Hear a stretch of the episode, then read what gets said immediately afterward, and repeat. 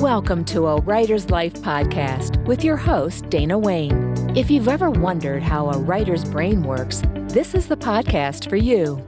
Now, sit back and relax as she shares the successes and challenges of her journey from writer wannabe to award winning romance author. Now, here's your host, Dana Wayne.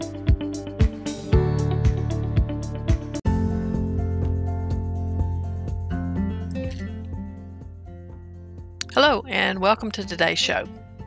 Like most writers, I have my own particular way of generating stories or story ideas. I know I've talked before about the crazy way my brain seems to work at times. In fact, I really wonder if this thing ever sleeps.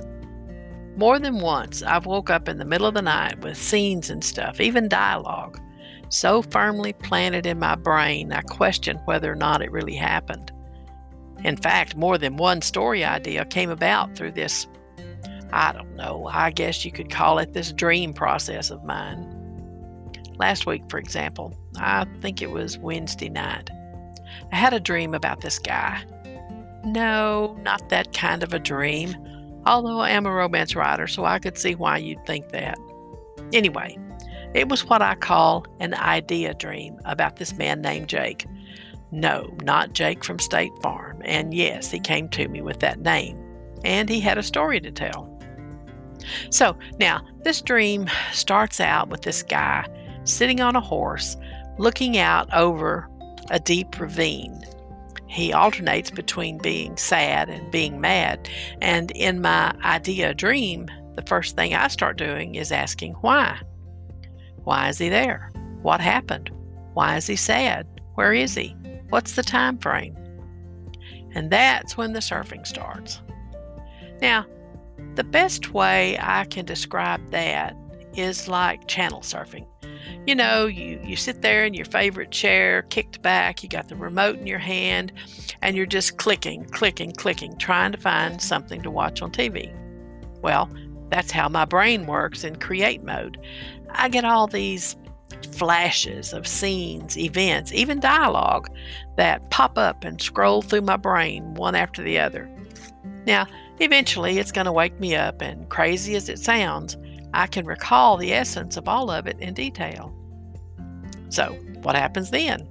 Well, I get up and go to my computer, type up the notes that uh, I had in my head, and then just put them in a folder until I'm ready to piece it together. Well, in Jake's case, the dream went on for most of the night, so when I woke up, it was time to get up.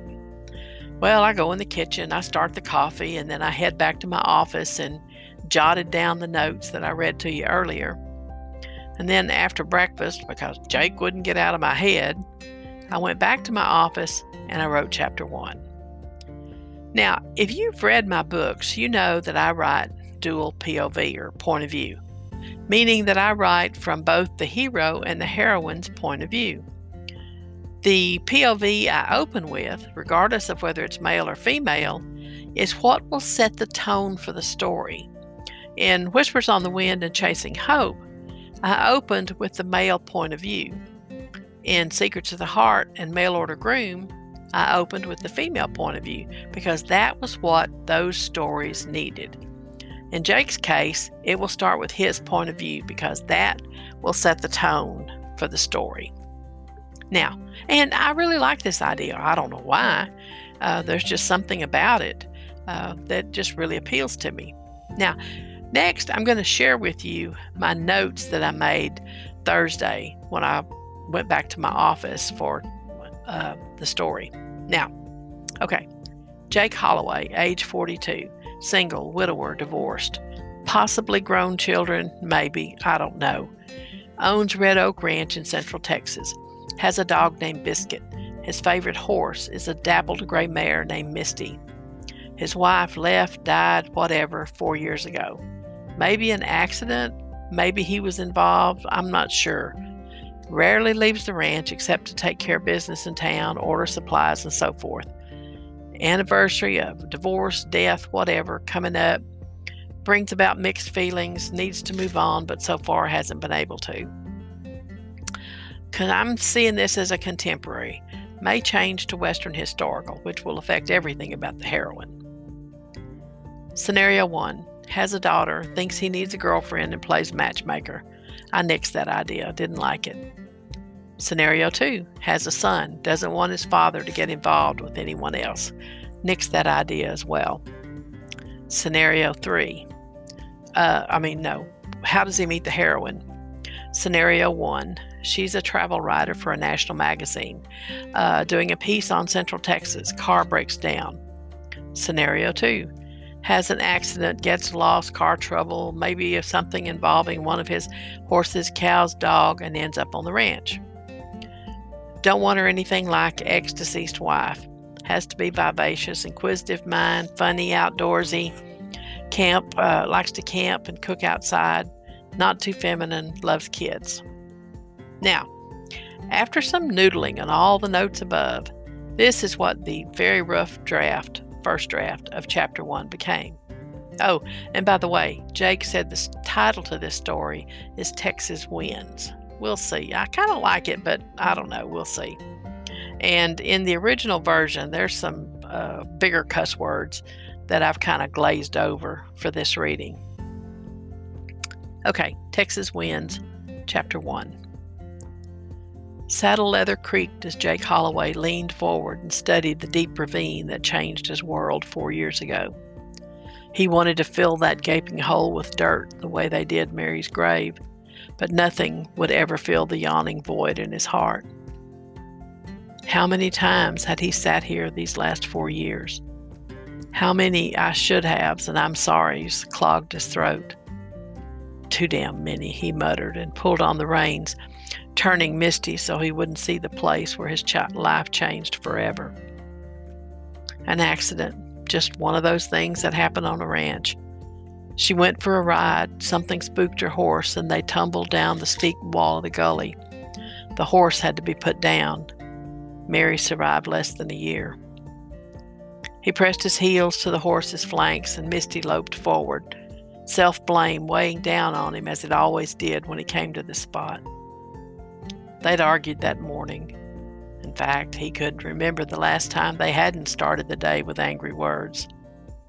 But that particular day began differently. He pulled Misty to a stop and let the memories in for the first time since the accident. Scrambled eggs and bacon greeted him when he came down to the kitchen. Mary stood at the stove, her skin tight jeans and snug fitting blouse accentuating womanly curves, her fiery red hair pulled back in a low ponytail with a dark blue bandana. Several wayward curls framed an ageless face. Her fair complexion held a rosy hue, highlighting eyes of emerald green. She gave a timid smile as he entered, and suddenly the woman he fell in love with eight years before looked back at him. She placed a mug of coffee beside his plate and sat down across from him. You're not eating? he asked. She shook her head and took a deep breath. We need to talk. Okay. He scooped up a bite of eggs as the little voice in his head that warned of danger kicked in. About what? She spun the salt shaker on the table, eyes downcast. I think it's safe to say things haven't been pleasant lately. Well, no shit. They hadn't had sex in six months and slept in separate rooms for the last three. Each day ended or started or ended with an argument about something or nothing. He put down his fork and wiped his mouth with a napkin. And? The silence drug on, and she sat up straight and faced him. I want a divorce. Before he could process that bombshell, she dropped a bigger one. There's someone else. Anger, white hot and ferocious, erupted. Who? She flinched but didn't look away. It doesn't matter. Bull, he slammed his fist on the table. Who the hell are you seeing behind my back? To his credit, she to her credit, she didn't flinch or break eye contact. People change, Jake. We've changed. It's time to accept that and and move on. He pushed his chair back so hard it toppled over. Seems to me you've already done that. He stomped to the sink and back.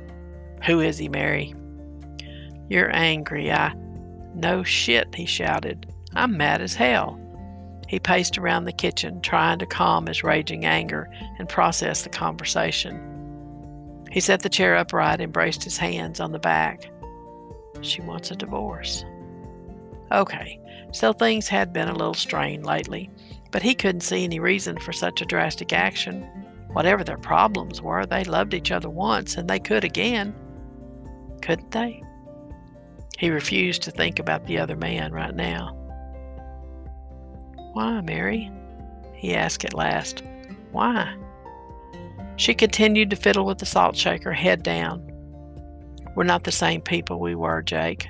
We want different things from life. Meaning, I want kids and you don't. Her eyes flicked left and right before reconnecting with his. This ranch is all you want out of life, but I want more. She stiffened her back and proceeded to gut him like a deer.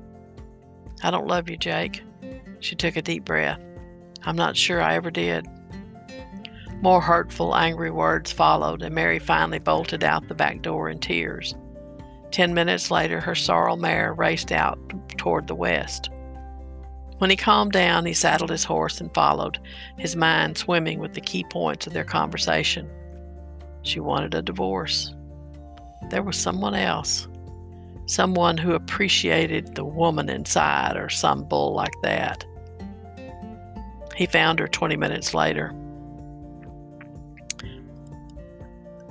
The weeks and months that followed became a blur of doctors and nurses, specialists, and well meaning friends who only wanted to help.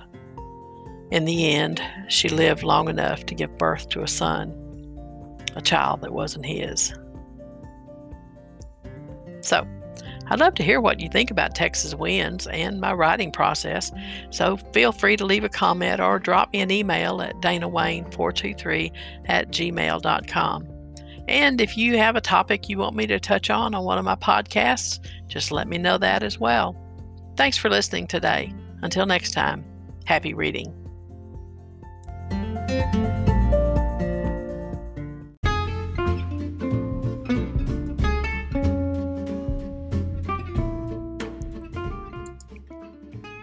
Thanks so much for listening to a Writer's Life podcast today.